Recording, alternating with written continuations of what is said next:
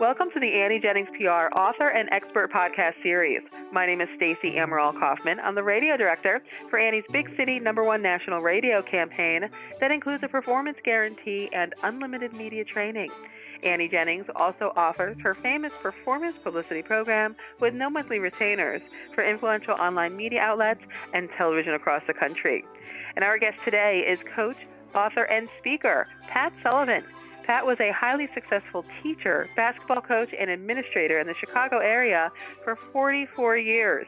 He spent ten years at the high school level and thirty-four at the collegiate level. His teams won six hundred two games. So welcome, Coach Pat. Stacey, it's an honor to be with you.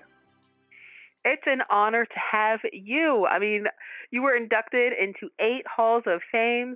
You've named Coach of the Year eleven times and have received Lifetime Achievement Awards from Lewis University, the Joliet Chamber of Commerce, and the Illinois Basketball Coaches Association. So you are very, very much accomplished.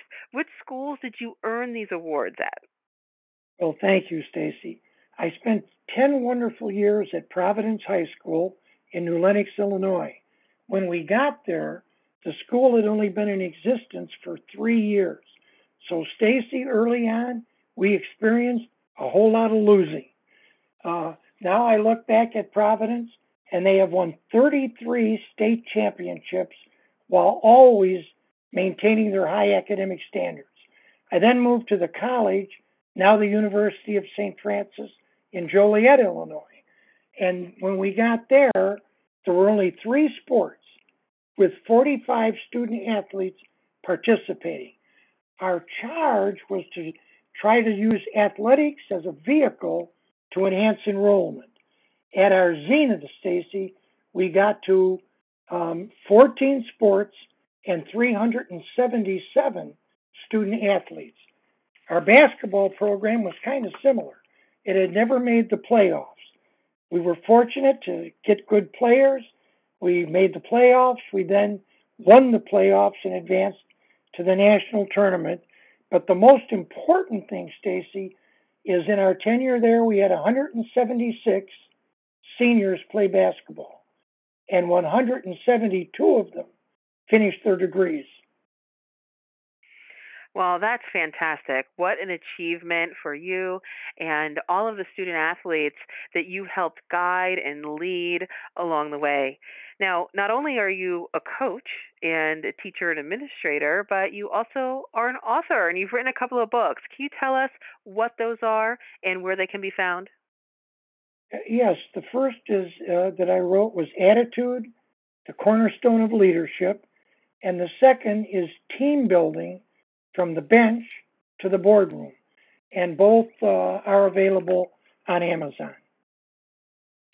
And tell us a little bit about each of those books, Coach Pat. Surely will. In Attitude, the Cornerstone of Leadership, I stress the importance of attitude in a leadership role. I use the word attitude as an acronym, gave each letter of the word a characteristic that could make for a quality leader. For example, the I in attitude stood for intelligence, and every intelligent person that I've ever been around has developed two characteristics. Number one, a great ability to listen, and number two, perseverance to their core values. The D is for determination, and I always felt that determined people develop strong F Qs, and F Q stands for failure quotient. When the great ones meet failure, they have the resiliency to get right back up. The E stands for effort, but I found that effort wasn't enough. It's only consistency of effort that makes a difference.